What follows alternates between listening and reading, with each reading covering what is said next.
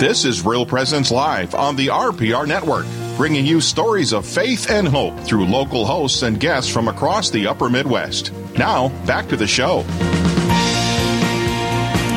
Hello, hello, hello, and welcome back to Real Presence Live. I'm Emily Leadham. And I'm Dr. Chris Burgwald. And we have had a fantastic morning this morning on Real Presence Live with tons of great guests. If you missed any part of the show, you can go back and check it out on our website. Um, the next thing we're going to talk about, and to kind of close out our show today, uh, and I think this has been a topic that's really come forward in light of COVID 19, um, is the care for the most vulnerable in our communities. So we have Heidi Vanderbeek on the line with us. Heidi, are you there? I am. Hello, everyone. Hi, Heidi. Good morning. It's a joy to meet you. First, okay, tell us a little bit about yourself. Okay, so um, I live in Ely, Minnesota. Um, I have um, three children and am married to a wonderful husband. Um, I completed the RCIA program um, in our parish right up here at St. Anthony's about 10 years ago, and I just feel extremely blessed to be amongst our community and our wonderful parish that we have up here. Um, yeah, so it's just been it's been a blessing to be here. So you are the Catholic care facilitator at the parish in Ely. What what does that mean, Heidi? What's a Mm-hmm. yeah, Catholic care so this position came about two years ago, and I actually had um, a fellow parishioner of mine come to me, um, and she said to me, "We have this position that is starting to try and help like those who are most vulnerable, and people who just need like help with like directing them to certain resources and support." And so right away, um, I didn't really know exactly if it'd be something that'd be up or something that would fit for me and my family, but um, we prayed about it and just really had some deep thought about it. And um, it's just been one of the greatest blessings, honestly, of my life. It's just been so wonderful to work directly with people and advocate and support with um, support them in so many different ways. Um, some of the things we help with is just um, getting people connected to social services, paperwork, um, housekeeping, laundry. We've done laundry for people, bed changing, um, additional like errand services, things like that, getting mail, picking up medication. Um, we've dropped food off for people, um, pet care. We've had quite a struggle with um, in our community. People need to go to the hospital, and they actually won't go because they don't want to leave their dog or their cat. And so that's also where my position has like, I am that person to find a volunteer to go see if I can find another parishioner or church member to can you go let their cat out or excuse me their dog or go feed their cat. And so um, it's just um, a really huge need um, because we're in such a rural area. Transportation is a big issue too, so I help with coordinating of that. Um, and then just to help connect people to certain groups and things in town, you know, to help feel that isolated kind of void that people have. And so, um, yeah, those are just some of the things. Also, little things too, changing a light bulb. Hey, if you need help, you can just call me at church and we'll get somebody to help you with that. Um, you need help bringing your groceries in. I mean, things like that, they seem so small, but to some people, especially the elderly folks that I help with, are so huge. So, How many volunteers do you have? so there's probably about 15 people from our church that I utilize, um, and it kind of depends. I, I really strive to once somebody is introduced to a volunteer, I'm the hope and goal is that people will build that relationship and have Right. that connection. So then in the future they can call that same person and say, "Hey, I need my you know driveway shoveled," or you know, um, just that sense of not feeling alone is really so important. And I feel like so much Pope Francis does it too, and he's just such a wonderful, kind of like a a hero of mine in that sense. The way he ministers and stuff too. So I just feel like if we can do this kind of um, help and um, helping hand, you know, kind of ministry too. That's what I sort of feel like this is in some sense too. So So, and I think Heidi, it'd be helpful for people who are listening. Ely, it sounds like it must be Mm-hmm. a, a big city or something. Can you just know, being from the area myself a little bit? How big is Ely? How big is your parish? Because I, I think that'd be eye opening for people. How big is our parish? Roughly, like, do you have any idea? yeah, about 500 is our parish. Okay, House, okay. 500 households, I'm sorry. Yep, and then yep. um, the town is around 3,000. Um, but that is usually just on like our downtime. So it's a big tourist town. So Yeah. right now we have lots of visitors um, and lots of summer residents. So it kind of changes the dynamic of the town in the summer. Yeah. And the, the the reason I ask that is because I, people listening, like, Ely is not a big town, Mm-hmm. and this is not a parish of thousands and thousands of families. I love that this is something that you and the parish are, are being so intentional about. I think it's Mm-hmm. a, a great witness to the value and importance of Catholic community. Yes, well, and then I actually, um, one big part of it too is I work with the other churches in town as well. I had an individual actually who lives in Babbitt, which is about 20 minutes from here, and he actually is Lutheran, but he really wanted to receive the Eucharist, and somebody put me in contact with him. So I've been working closely, like with the Lutheran pastor, to try and get that sense of spirituality in this man's life, and he really wanted this, and it was so nice. Like I feel like um, so working with the other churches too just helps because my goal one day is that every church in our town, or even it would just be so nice that somebody could call, like somebody at their church to help them with these things because it's just people feel comfortable with their church, and um, when people struggle, it's yeah. We should just be the first ones to help. I feel so. Amen. Mm-hmm.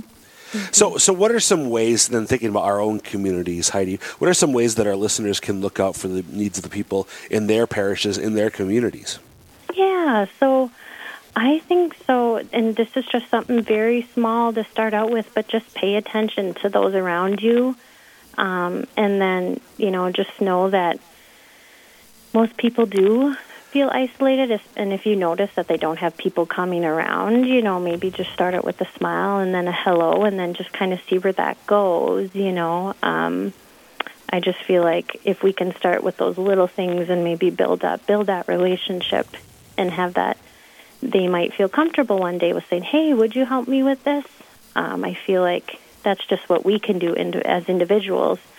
Um, and then if you do know of somebody that could use help, then I come in where you know you can say, "I've had people just give me a name of a person, and then I will just call to check in on them." You know, and then sometimes I go visit them if they say it's okay. You know, so that's how. But that relationship building piece is, I just feel like that's so important. You know, um, What's been the gift for you, Heidi, of actually digging in and doing the work? I think a lot of times it's a whole lot easier. Can I just send a donation, or can I, um, you know, drop drop something off at the local Goodwill and have it disseminate from there? And I and I'm just curious what for you has been the gift of actually coming into contact with these individuals, these most vulnerable, and how has it shifted your perspective about what it means to Oh, be Jesus' hands and feet? I just had no idea how people feel so alone, and it almost like brings me to tears because, you know, these people that I've worked with, they I don't think they have any idea how much they've impacted my life too. Mm, sure. Um, to I was introduced to an individual about a year and a half ago who had not seen family in 12 years. She's been by herself. And she is one of my like truly best friends and unfortunately I don't get to see her in person cuz she's elderly, but like the fact that when she sees me she has dementia, she still recognizes my face and mm. it's just it's such it's just like God working right there at that moment, you know, and he was the one who gave me or directed me to her, you know, and it's just it's the most amazing thing. You just feel that um, God moment in you when you're working with these people sometimes, and it just it just solidifies that yes, we're doing the work, but we also have our Father right behind us, help nudging us along throughout the whole time, and it's just amazing to me. So. Amen. Uh, Therese, we've uh, Heidi. We just got a couple minutes left. Sure, Uh, mhm. any other thoughts that you want to share um, with our listeners?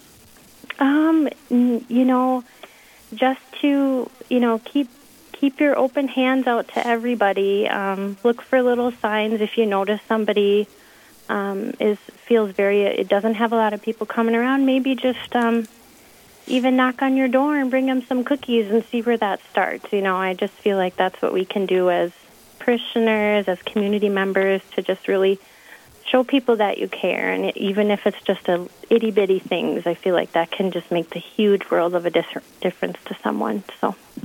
Heidi, you just have a bleeding heart for this mission. It's it's really inspiring, and I think it is encouraging to all of us uh, to enter into that mission in however God is asking us to as well. So, thank you so much for sharing your heart with us and giving us some time this morning.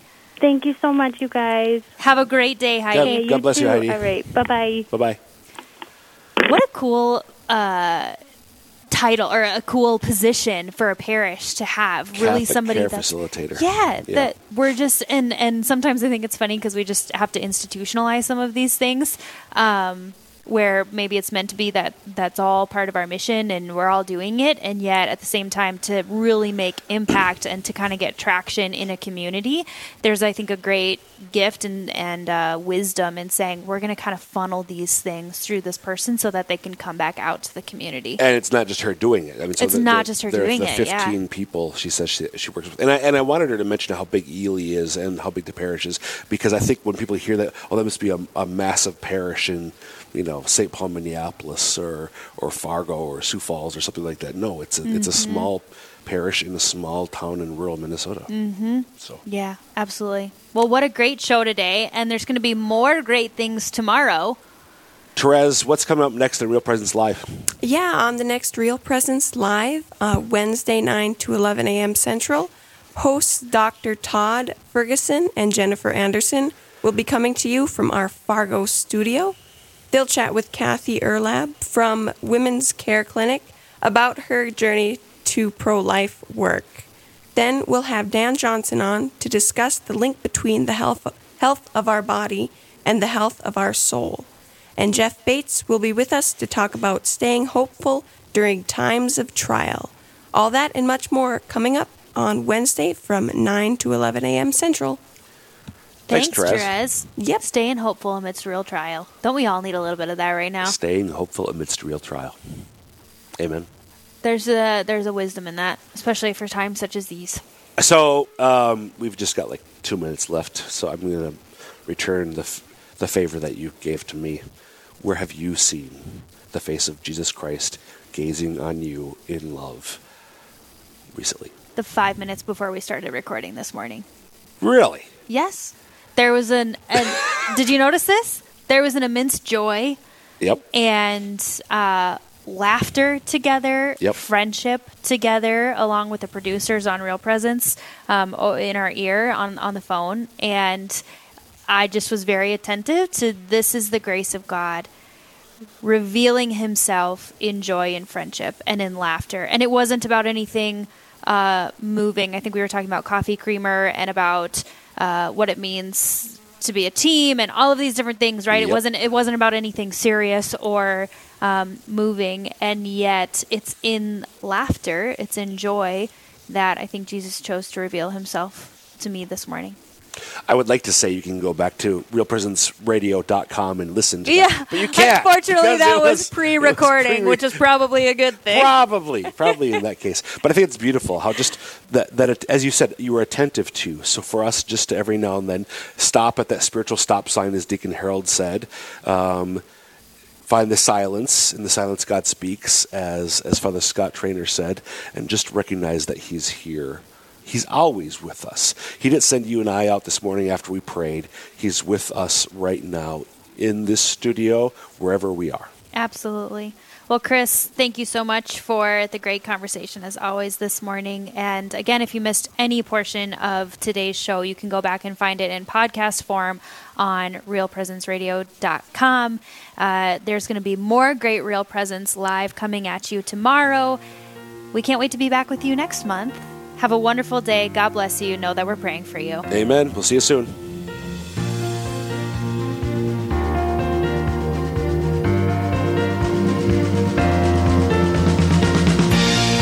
This has been Real Presence Live on the Real Presence Radio Network. Real Presence Live brings you inspirational stories of faith and a look at the good and holy things happening in our local area. Weekday mornings from 9 to 11 Central. Tune in for an encore of each show beginning Saturday morning at 6. Get the podcast any time of day or night at yourcatholicradiostation.com or on the Real Presence radio app. And remember, you can be a part of the conversation through Facebook and Twitter. Real Presence Live, local, engaging, and live on the Real Presence Radio Network.